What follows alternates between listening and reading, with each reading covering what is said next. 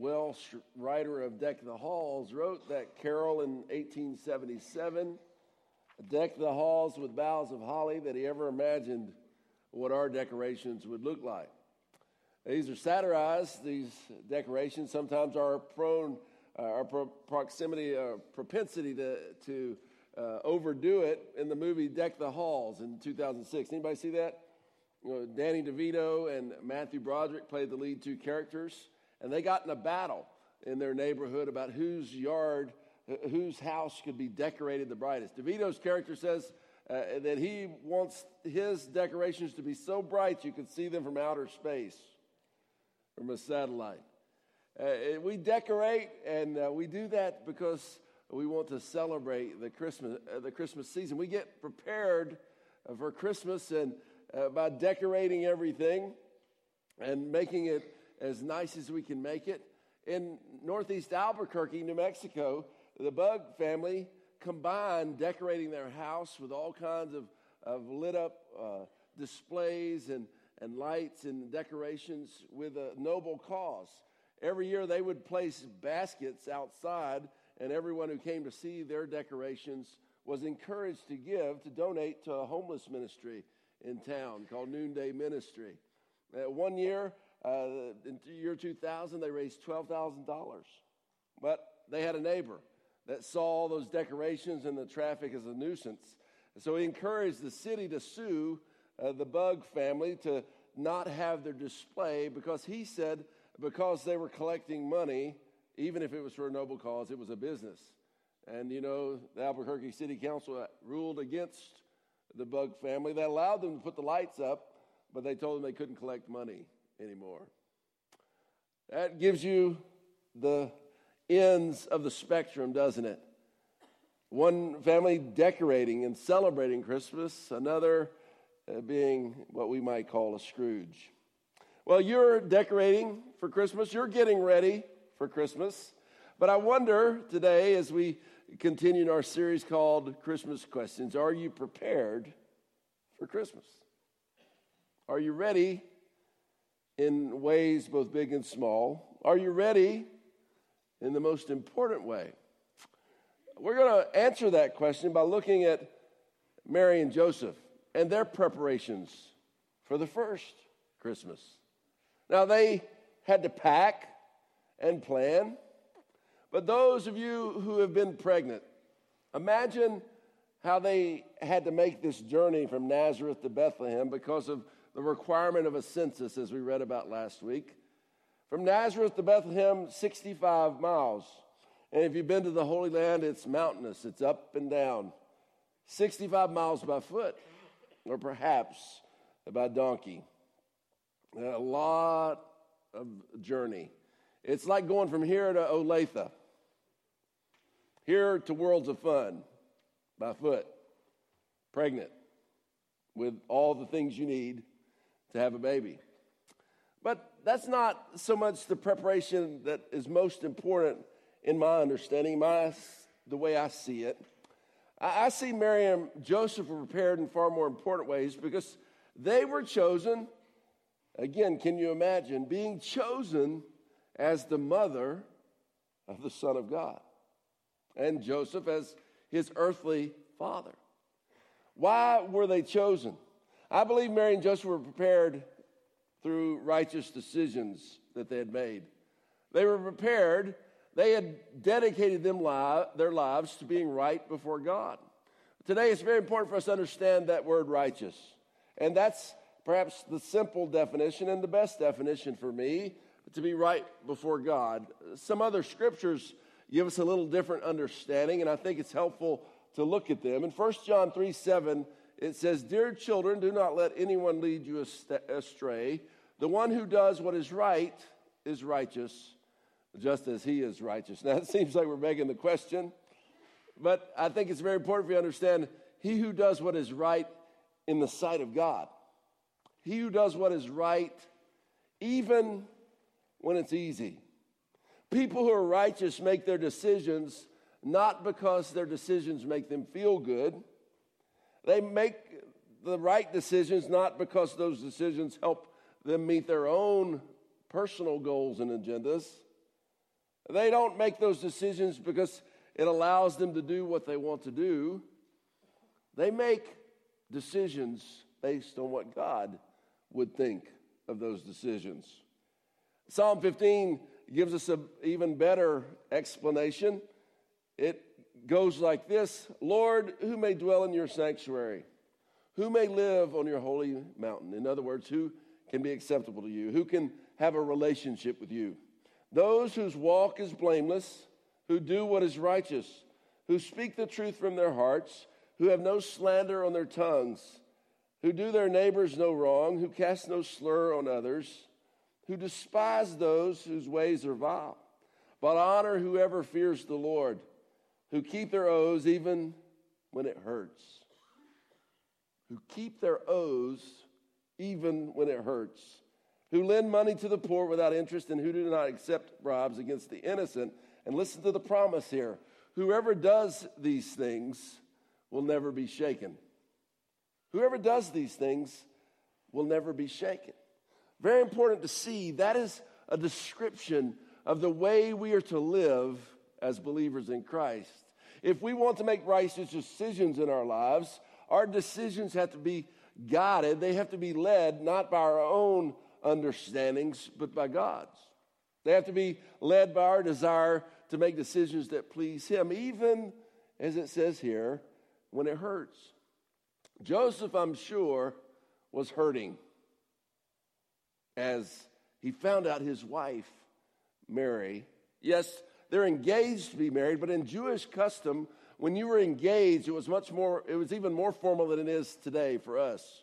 When you were engaged, you were referred to as already husband and wife, but you did not have sexual relations. You stayed pure. And if you broke the engagement, it was not as simple as giving a ring back or some of the things we might do today. You actually had to get a writ of divorce. You had to formally dissolve the engagement uh, in divorce. And as we pick up the story in Matthew chapter 1, we see that very thing happening. Verses 18 and 19. This is how the birth of Jesus, the Messiah, came about. His mother was Mary was pledged to be married to Joseph. They were engaged. But before they came together, that is, before they had relations, she was found to be pregnant through the Holy Spirit. Because Joseph, her husband, was faithful to the law. In other words, because he determined to make righteous decisions in his life and yet did not want to expose her to public disgrace, he had in mind to divorce her quietly. I can't imagine what must have been going through Joseph's mind. He had this young woman, Mary, that he loved so much that he wanted to marry. And then he finds out she's pregnant. And his mind can't comprehend that it might be by some supernatural means, which the Bible tells us did happen. And so it was completely within Joseph's rights to not only divorce Mary, but it was complete within his rights to have her publicly humiliated and disgraced, even stoned to death by Jewish law because she'd been sexually unfaithful. But Joseph's a righteous man. And so he takes the way that doesn't strike back. He takes the way that is the, truly the road less traveled in our society and culture today. For it is in our culture when someone does something wrong to you, you're encouraged to take care of your rights, to strike back, to get even. But that's not how God sees the way of his people. That's not God's righteousness on display. Amazingly, Joseph doesn't want to, to disgrace her. He wants to do this as quietly as possible. And so he sets about it. shows you the, the righteous decisions that were every day for him. Now, you might say to me, uh, well, I can't imagine making those kinds of decisions. Uh, well, we'll talk about how to do that as we go forward. Know this that it was no mistake that God chose Mary and Joseph to be the family of Jesus. It was because of righteous decisions like these that they were chosen. Now, the story goes on in Matthew chapter 1. But after he had considered this, an angel of the Lord appeared to him in a dream and said, Joseph, son of David, do not be afraid to take Mary home as your wife, because what is conceived in her is from the Holy Spirit. She will give birth to a son, and you're to give him the name Jesus, because he will save his people from their sins. She will give birth to a son, sweet little Jesus boy, and you're to name him Jesus who will save his people from their sins. All this took place to fulfill what the Lord had said through the prophet. The virgin will conceive and give birth to a son, and they will call him Emmanuel, which means God with us. That's all the way back in Isaiah.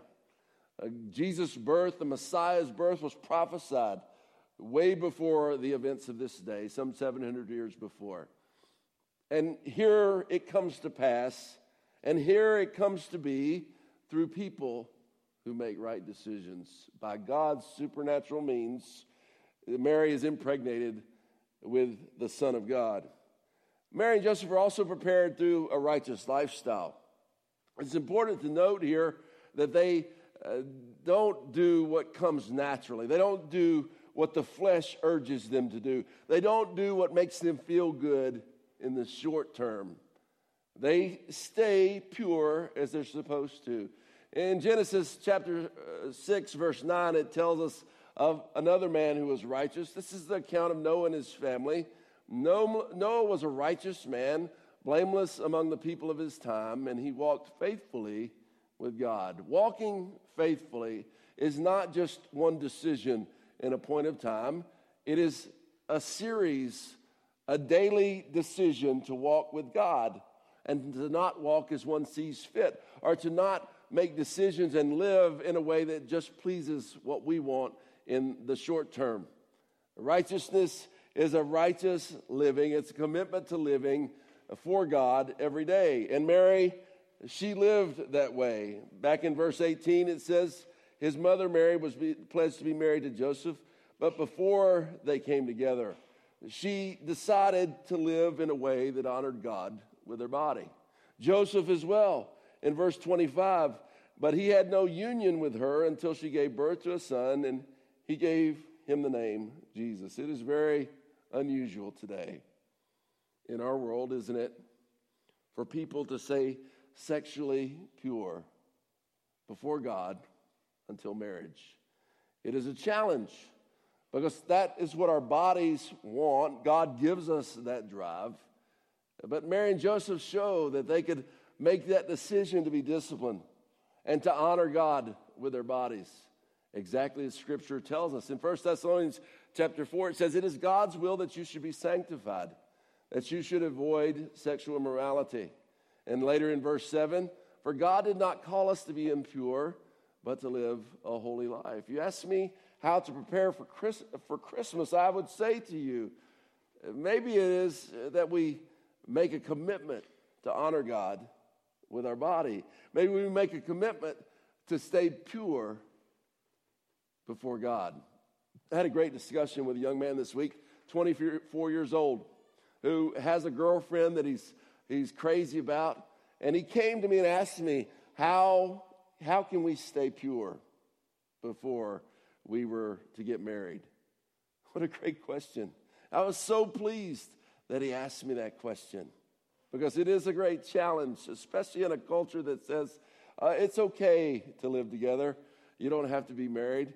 In a culture that says if, if you want to hook up, then go for it. In a culture that even celebrates that. You look on media, TV shows, movies, very seldom is there any mention of the thought of maybe honoring God with our bodies. But that's exactly what Mary and Joseph do. It shows you the kind of people they were. It shows you the lifestyle that they were committed to li- live. And it also was enabled by God's help. Do you know Scripture says if we determine to live righteously, that He gives us power, that He gives us the energy, He gives us the blessings of helping us in that challenge? In Second Chronicles, it says this For the eyes of the Lord range throughout the earth to strengthen those whose hearts are fully committed to Him. Go back to the first screen. For the eyes of the Lord range throughout the earth to strengthen those whose hearts are fully committed to Him. You might say, I don't know how I could be righteous every day. Uh, that's impossible. The eyes of the Lord range throughout the earth to strengthen the hearts of those who are committed to Him. You've done a foolish thing, and from now on you'll be at war. That's one who chose to live unrighteously. But I want you to focus on this. If you will make a commitment to live a righteous lifestyle before God, He sees that. And just as it says here, it can happen for you. He can bring you the strength to make that happen. Now, you might say, well, what, what is the purpose? What's all this for? And at home, you might have lights up. You might have your tree up. I got to talk to my parents yesterday. It's funny, every December we have the same conversation. My dad says, uh, or my mother says, Why don't you get your dad to help me decorate? And my dad says, uh, She wants the decorations, so she should put them up. And y'all don't have those discussions at your house, I'm sure.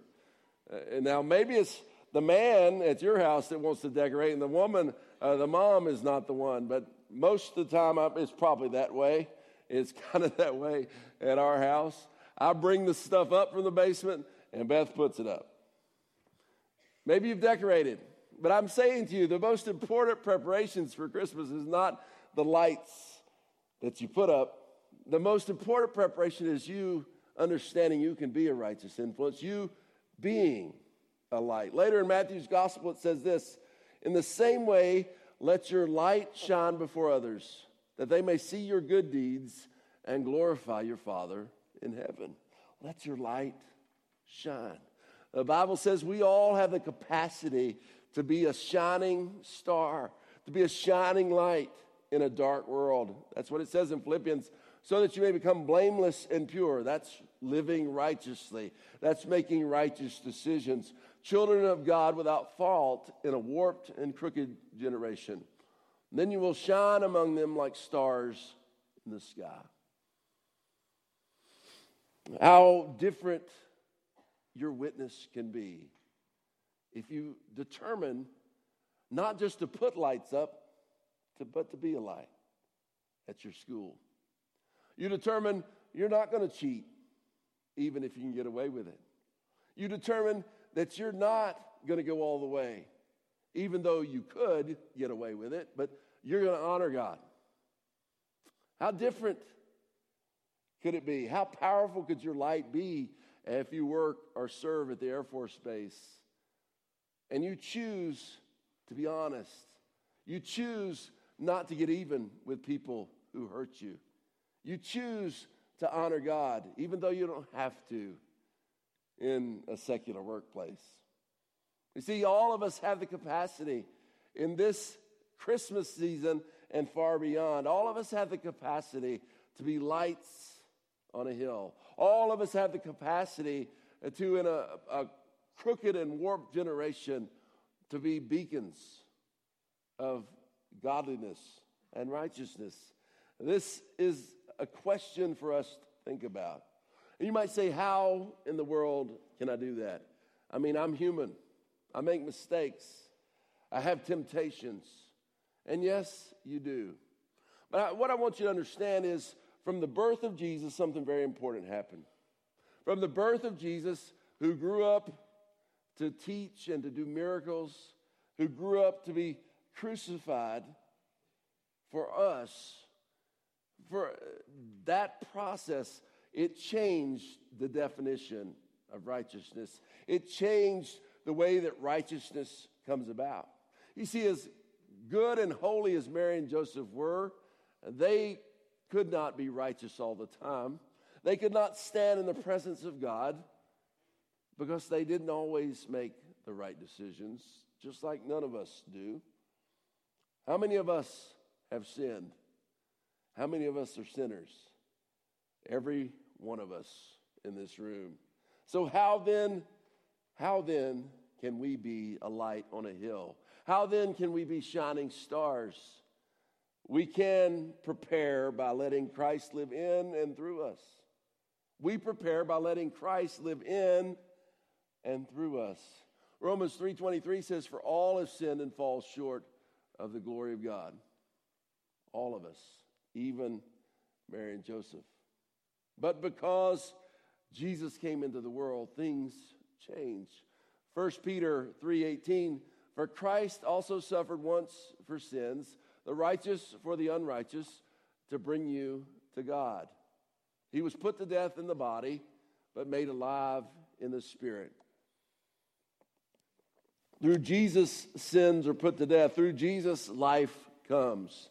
Romans 5:19 For just as through the disobedience of the one man, Adam, many were made sinners, so also through the obedience of the one man, Jesus, the many will be made righteous. Very important for you to hear what I'm saying right now.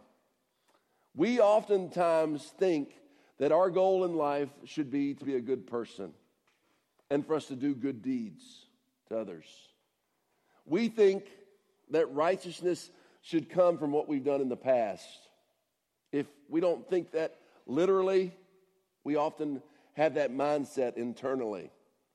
But what I'm saying to you is the righteousness can only come through the relationship we have with God in the present. It's not by the deeds we've done in the past. One sin is too many. One sin disallows you from being in the presence of God except by faith in the one man who died for the sins of the many. You see, it is through faith in Jesus Christ. That is why he came. It's through faith in Jesus Christ that our sins can be forgiven. The Bible is very clear. It gives us this process of becoming a believer, of becoming a Christian. We recognize our sinfulness. We don't just say it with our words, but we own it. We take responsibility for it. And we confess that we are a sinner. And then we understand that God sent Jesus, and we make that commitment. We take that leap of faith to believe He is the living Son of God. We believe in Him as the Son of God. We confess those sins, we repent of them, we take Jesus Christ as our Lord and Savior. We're baptized into Him, and then we walk in righteousness, not to prove ourselves to God, but as proof that Jesus Christ is living in us and through us. See, every one of us this Christmas, every one of us need to be prepared if today was our last day to be standing in the presence of God without our sins held against us. Every one of us, perhaps this Christmas, need to make that decision if we have not made it to take Jesus by faith, to let him come live in and through us. He wants to give us the freedom of forgiveness. He wants to give us this possibility of living a life that is because of the work of Jesus clean and pure. 1 John 1 9 says, If we confess our sins, he is faithful and just and will forgive us our sins and purify us from all unrighteousness. One of the most important verses in all of Scripture. So, this Christmas, I ask, are you prepared? Are you ready? If you're not ready to make that decision in a few moments here, I would urge you to come talk to me, to, to set up a time to come visit with me. And let me answer your questions. Let me help you get right with God. You see, it is not the things we do, it's not the decisions we make.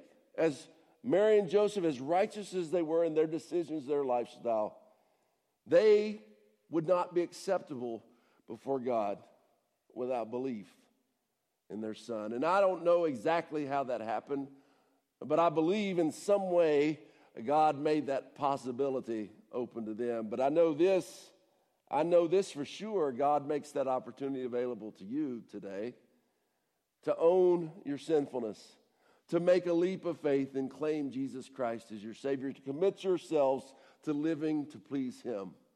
You can do that today. A Christian comedian by the name Mark Lowry, he talks about what Calvary must have been like, and he is a comedian. He talks about it in a humorous way. Now, by the way, Mark Lowry also wrote the song Mary Did You Know? I didn't know that till I was doing research this week. But Christian, Mark Lowry writes about the cross, and he says, if he was being crucified in the middle of town, his mama wouldn't have been silent. He's from Houston, Texas. She'd have pitched a fit. Also, talking about parents this week, uh, talking to him about Jessica's game on Thursday night. Jessica got, uh, let's say, in my opinion, questionable calls against her by the referee. And so my dad said to me, Did you make a fool of yourself? I said, Dad, I've matured. I don't yell at the referees anymore. Well, God's given me the victory. Start preaching to my dad. and he always, he always, always triggers this. And it was so funny. When I was a senior uh, wrestling in high school, uh, my mom and dad would not sit beside each other in the stands. Because I'd start wrestling, and, and my brother wrestled the weight class below me, both of us. And we were wrestling. Uh, my mother would start screeching. I mean, she sounded like a barn owl, screeching both in support, and then if a referee made a bad call, then at him. And it was, she, talk about pitching a fit, she pitched a fit. And if I was being crucified like Mark Lowry, if I was being crucified in the middle of Warrensburg, my mama would have been screeching. I can tell you. Mark Lowry says his mama would have been pitching a fit. But Mary never said a word. He wondered if maybe what the difference for her was remembering back to that first Christmas remembering touching his little hands and feet and counting his fingers and toes. I wonder if she realized then that those were the same fingers that had scooped out the oceans and formed the seas. Mary probably counted those little toes. I wonder if she realized those were the same feet that had walked on streets of gold and had been worshiped by angels. Those little lips were the same lips that had spoken the world into existence. When Mary kissed her baby, she wasn't just kissing another baby, she was kissing the face of God. 33 years later, she's standing on a hillside watching blood pour from his veins from the side of her own son, and she didn't open her mouth. What a great testimony to the fact that he wasn't just a great prophet, he wasn't just a great preacher. He wasn't just a great man, he wasn't just a great teacher. He was virgin born, Son of God.